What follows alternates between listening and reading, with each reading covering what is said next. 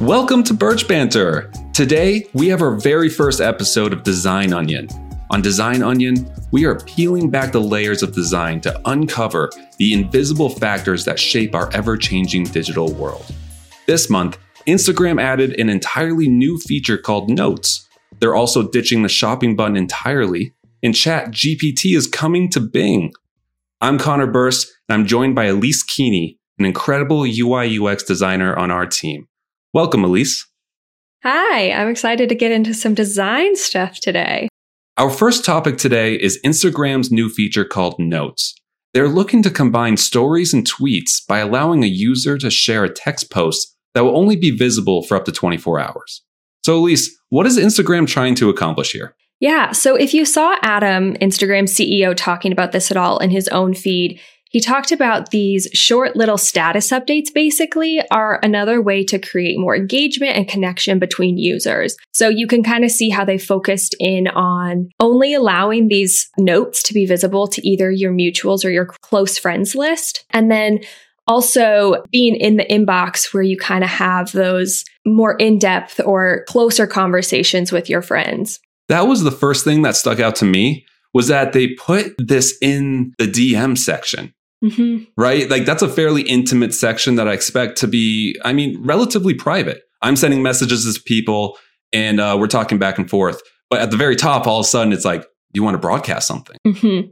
Yeah. And what I find really interesting about it too is there's no notification for when one of your friends posts a note. You would expect because it is that more intimate relationship with either your close friends list or just those people that follow you and you follow back that you would maybe be able to enable or dis- disable some sort of notification. Yeah. But that's not the case. So, and Adam literally says, We're doing this to increase engagement, but then it's just kind of hidden, right? Mm-hmm. And then also the use case of going into your inbox to go message people specifically is a little bit different than, hey, I want to go broadcast a message. I want to go essentially tweet on Instagram. Mm-hmm. So I'm going to go to the private space. I think that's pretty well, interesting. It's a little bit of a swing.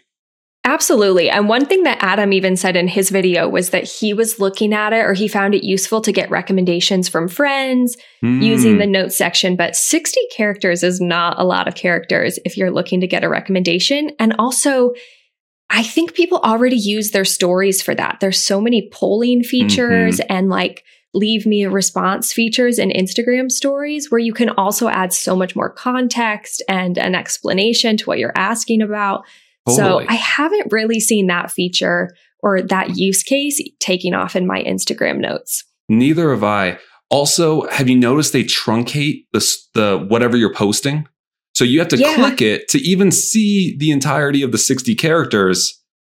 So you got to get your subject within what, like 15 characters? Yeah, I think you have about 30 characters before it truncates it. Even though okay. they give you 60 total for your note, 30 characters is not a lot. Uh, I don't know if you isn't. saw any of the, like, there's some earlier prototypes of it where it's actually a much different design than what they came out with. Hmm. It's almost a full card where you get the profile picture, username, the time that it was posted, and then the full 60 character message. So it's really interesting to compare what that looks like to what it is now, where it's just the little text bubble essentially. Yeah. Uh, it kind of almost reminds me of adding a status to like your Slack message where it's just like an emoticon and you can take what you want from that 30 characters. It's just a little blurb and leaves something to the imagination. I don't know. So, with all that being said, how do we feel about this? You know, I saw a lot of people using Instagram notes. It's something novel, you know, we've talked about before. It's, I think, the first original Instagram feature that we've seen in a lot of years. Um, they've been trying to keep up with and pick things from all the other popular social media apps. But despite it being the only original feature, it is dead. Maybe it's not dead for everyone, but yeah. I do feel like it is a little crickety. It's pretty quiet over on my Instagram notes. So I, I was the same way. Uh, the first couple days were kind of fun. It seemed like mm-hmm. there was kind of some inside jokes, kind of like going in between people's. Um, but now I'm just not sure anyone knows what to put up there. Uh, mm-hmm. just not really sure what the use case is. So I am feeling iffy on this. I really like that Instagram did something. That mm-hmm. is uh, everything they've done. I feel like in the innovation sphere is ads or uh, you know shopping, something like that. So it was cool to see a feature just for fun, and it was fun for a second. But I, I I'm just not sure if this is it. So you know I, I'm feeling iffy on it. That's my official take.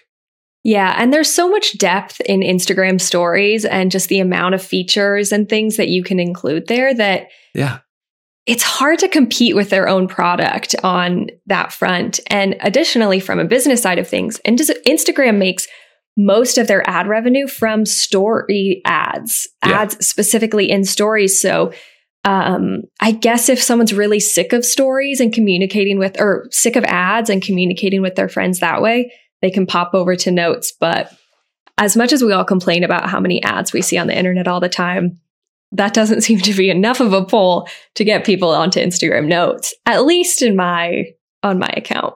Our next topic is another move by Instagram. They are removing the shopping navigation item and adding the create button back front and center. This is going live in February.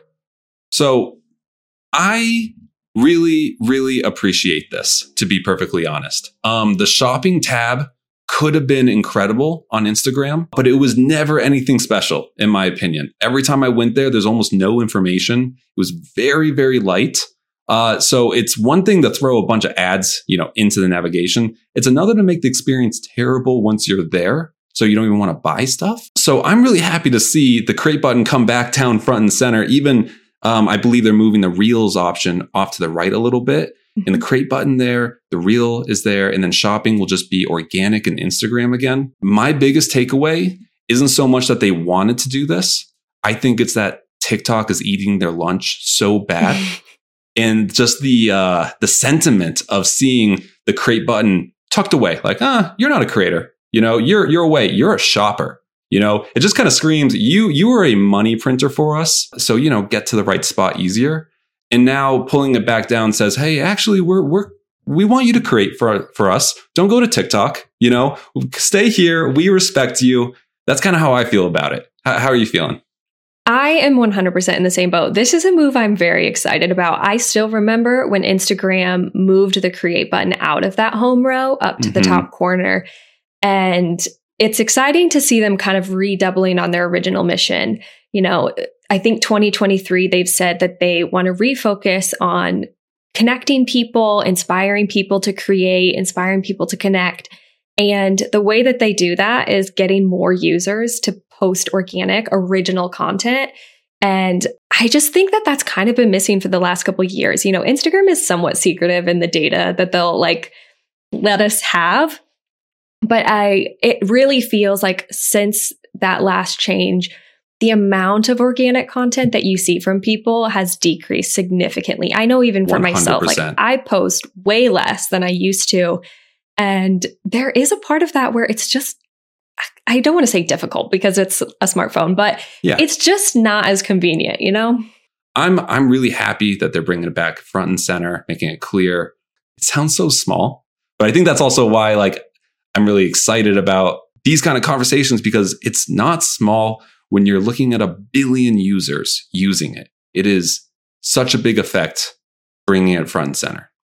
Right. And getting into some of the design principles, even around this change, you know, there's Fitts Law, which I don't know if you're familiar with it. Touch size and target location matter a lot in getting users to use features. You know, that's why you mm. see the home row of most applications down at the bottom, you know, if you think of your phone screen as like how far your thumb can reach, yeah. You've got a green zone, which is like you don't have to strain your hand. Mm-hmm. You've got like a stretch zone, a difficult zone, and then a like impossible to use zone, at least for those of us with small hands or huge mm-hmm. phones or a combination yeah. of both. And if you overlay that kind of graphic onto a cell phone, or onto the Instagram home feed, that create icon is at the very top corner of the most difficult to reach part of your screen if you're using a single hand. So just by the principles of design, when they moved it to the top, it became more difficult to post. And the more difficult something is to do,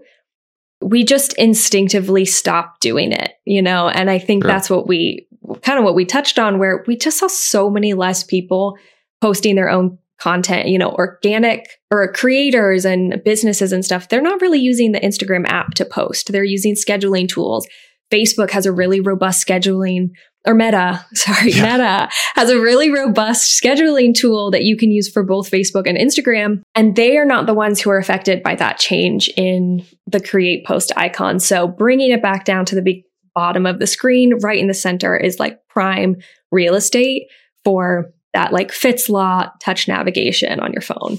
Yeah. And I'm just going to harp on the fact that what it was replacing was a shop it was a money making thing. You know, they, mm-hmm. they prioritized selling stuff over their primary mission of what Instagram actually is. And I understand they're a business, they need to make money, but boy, it, it, did not feel good to even like, especially when they changed it, to kind of like accidentally hit the shop and you're like, oh, is this ads? It wasn't even ads. It was just a shop, right? Like then yeah. there was sponsored ads in the shop. It's like, oh boy. So just the act of moving it back down, promoting organic content, and then moving the shop away, it feels good, in my opinion. So I feel good about this. I really like this. I think it's a great change. I think the competition, uh, for all the things I don't like about TikTok, uh, this is why competition's good in the space. Meta hasn't had a competitor in a while. I feel good about this. How about mm-hmm. you?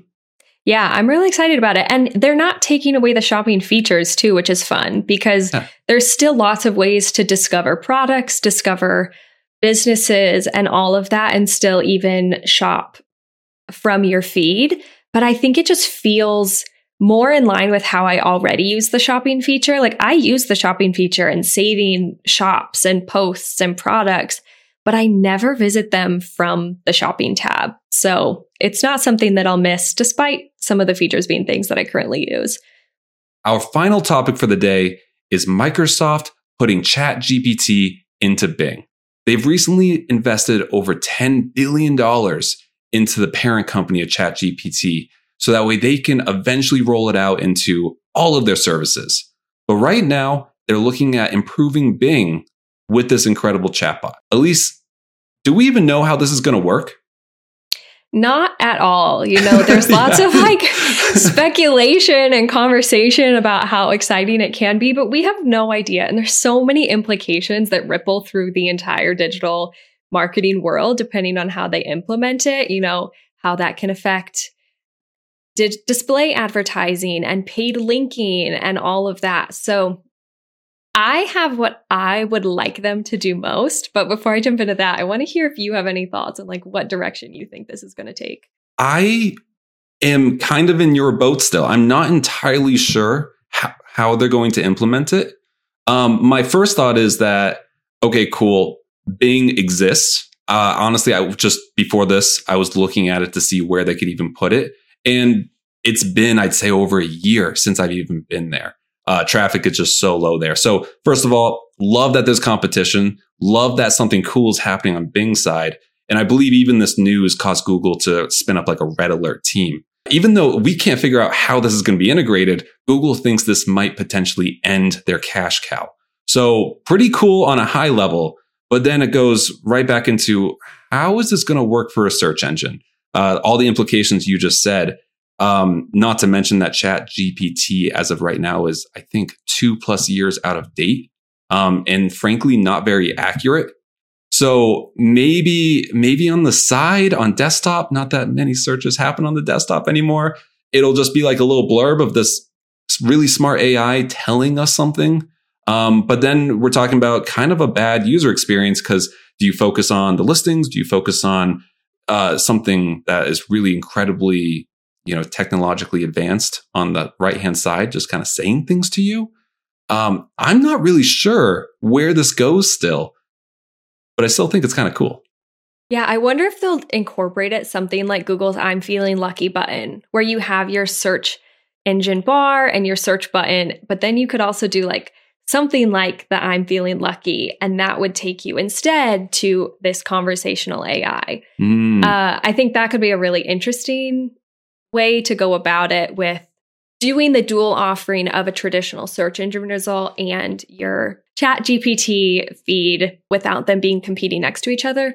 Or even, you know, when you go to a lot of websites, you have that little icon in the bottom. So you could do your traditional search results and have something pop up that's a chat bot that is more conversational and can give you additional information and even mm. guide your search better, almost like a search companion, like a little Bing librarian or something. Yeah, I, I like that idea as an assistant guiding you through because when you Google something or Bing something, really they're handing you like a research project. You're mm-hmm. like, hey, what tie should I get for this formal occasion? And they're like, here's 10 results, start researching. But I could see something on the side working with you to navigate it. But to bring it a little bit different direction, and this speaks to just how important design and user experience is, is that when you do Bing something or Google something and you click on that first result or the second result, you get a gut feeling of how accurate or how reliable the information is by how put together the website is. If you get there and it looks like a Wix website that was put together in 1999, right, even before they existed, it's like, or GeoCities website, right? You're like, oh, this is probably out of date. This probably isn't very good. Whoa. But then, you know, you get to something more reputable, something more modern, and you just, you trust it a little bit more. Now, if Bing doesn't, I'm feeling lucky and just gives you the output from the chatbot, but it scraped both of those websites equally, how are you supposed to know if it's good or not? right? Like because they're stripping away everything but the information in the design and the experience, uh, it could get tricky really fast. Mm-hmm. Yeah, they especially, you know, because they're not linking also, how does that affect your ability to I don't know, do any double checking, you know, because things aren't coming from one specific source. You know, they are scraping multiple websites to come up with your answers. And sometimes that is going to make it a much trickier option. I think there's even people who are saying, let's not trust this with anything particularly important at the moment. It's it's got a lot of great information, but it's not 100% reputable all of the time or 100% true. So it'll be interesting, yeah, to see how they roll out. And this is why Google's spinning up a red team because I don't think they have an answer ready to go. You know, mm-hmm. Google owns part of the technology that ChatGPT is. I mean, they have incredible AI. Facebook's been rolling stuff out. I don't think anyone has an answer for how this replaces search engines in a good way. Uh, so much so that, again, the cash cow, the Google, the Google, right, doesn't know how to do it. I'd be really impressed if Bing comes out of the gate with something actually good. No offense to Bing. Like, seriously, Bing's fine. But let's just face it, like, they're not the leaders in creativity in the search engine space. So if they come For out sure. swinging with something incredible, I'm going to be impressed. Um, but it's also going to have to be kind of life altering to really make a difference. Now, it going into Word or Excel or PowerPoint, that I could see all day long. That makes a ton of sense. You open up Word, also get a draft done instantly. That makes a lot of sense. Bing, though, that really surprises me that that's the first thing they're going after. Um, Can I say what I think that they should do with Bing? And this is my like free, unsolicited marketing advice to Microsoft. They okay. can pay me for this later. I think the biggest opportunity for Bing with this acquisition or this partnership or whatever it is, is to try and do to Bing what Google has done for the word Google. Google is a verb. It's not just a, a thing that you go to. It is the word that you use to describe searching for anything. I can't even count the number of times that someone has been like on an Amazon shopping page, be like, oh, will you Google this product? We're using it synonymously with searching. And I think if Bing can carve out like a unique searching product that is not just a search engine how it looks now, which is very similar to Google, change the experience of searching and really focus on that conversational AI and then brand it in a like, hey, let's bing that. You know, I want to see like a big marketing campaign that is like in the middle of the Super Bowl, like the Alexa commercials and whatever, that is like rebranding that conversational question and response search style to Bing that. You know, do you did you use Cha Cha back in like high school? yeah, where you high? texted someone. Yeah, yeah. And I think yes. there's a human on the other side, like getting paid six cents a text or something. Yeah, yeah. or, but it would be like you'd have some question at the football game on Friday night. Oh, Cha Cha that, mm. and it was a like you text out your question and you get a response back. Yeah. I want to see the same thing for Bing. Like, hey, let's Google that. Why Google that? Bing that. Like, is Bing is Bing too damaged to do that though? Uh, would they be. have to create a new one? Because they did do commercials with that, but it was like 15 years ago or however long ago, and they were trying to replace Google. They weren't trying to. They were trying to redefine Google, not redefine Bing. Mm-hmm. They might need to come up with something new. And Chat GPT doesn't roll off the tongue. no, so, I hate saying it. I think I've stuttered over it multiple times in this conversation alone. I yeah. hate saying chat GPT. It does not roll out easily. It's so cumbersome. And, totally. And, and Bing is fine. Bing. Why is there something wrong with Bing? I don't know. Google, I feel like in a different universe, Google could be a weird word, like something that can make your skin crawl, but we're totally okay with it.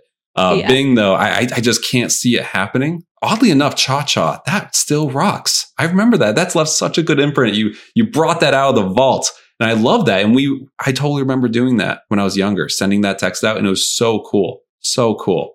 So I could totally see Bing doing something like that. I just wonder if the Bing brand is might be done. Maybe they need to uh, also have a what are those called? The sounds the branded like not a jingle, not a sonic branded branding? jingle, a sonic branding for Bing where you like ask you Bing your question and then you get some satisfying little doo doo doo.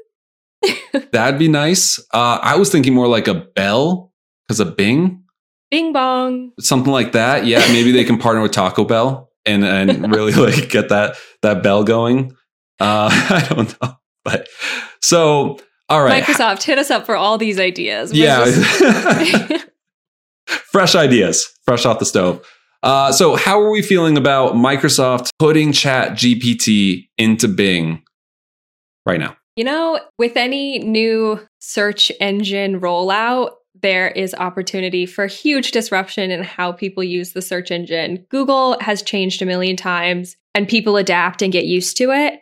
What will be interesting is the number of users that use Bing is so minuscule in comparison to Google that it might be slower to even gain kind of traction. Or, well, I know it's surely going to be slower to gain traction, and it is also probably going to be harder to judge what the sentiment even is. You know, I think I read this morning that Bing has 8% of search traffic. 8% okay. is nothing compared to Google's all in all, I'm excited to see what they do with it. You know, it's going to be a, a, winding road, I think, to get this to a usable and adopted product, but we'll see what they do. Yeah, I, am in the same boat. It kind of feels like we're due for a huge paradigm shift. Uh, this technology is really cool, but it also kind of feels like the internet before it got any traction, right? You could like see it. You're like, okay, this could be used for something big. And there's some people saying we're going to put it here, we're going to do this, but no one could quite understand how we're going to use it in a couple years. So the question is, is this going to be this integration, the paradigm shift, or just a little band aid on top of it? Uh, I hope it's a paradigm shift. Honestly, I love seeing that happen. I'm just not really, I'm not sure Microsoft is the one to do it. No offense. I'm excited. I feel yeah, I feel excited about it. Should be really cool. Not sure if this is going to be the implementation, but the technology is pretty cool. Well, that seems to be our time for today. Follow wherever you're listening so you never miss an episode of Design Onion. Thank you, Elise. We'll catch everyone next month.